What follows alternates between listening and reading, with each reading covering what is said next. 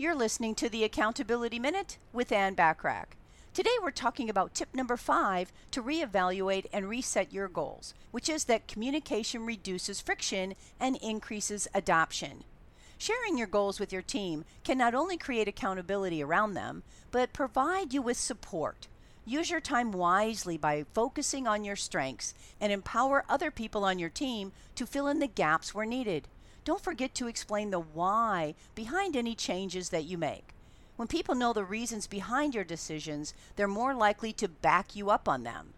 Over the past five days, we've explored five tips to help you reevaluate and reset your goals. Based on what you learned, decide how often you want to reevaluate and reset your goals, business and personal. Is it once a month? Once a quarter? How will you measure success? By regularly reviewing your goals, you are setting your business up for success and increasing its resilience. As the competitive landscape changes, you'll be ready to change along with it and position your company to get ahead of the competition.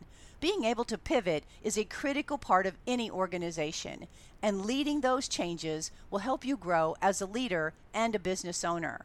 For more help with setting goals so you can grow your business and accelerate your results, reach out to me today to schedule your complimentary consultation. And if you want more from me, remember to subscribe to my Business Success Tips and Resources blog by going to accountabilitycoach.com forward slash blog. I appreciate you listening.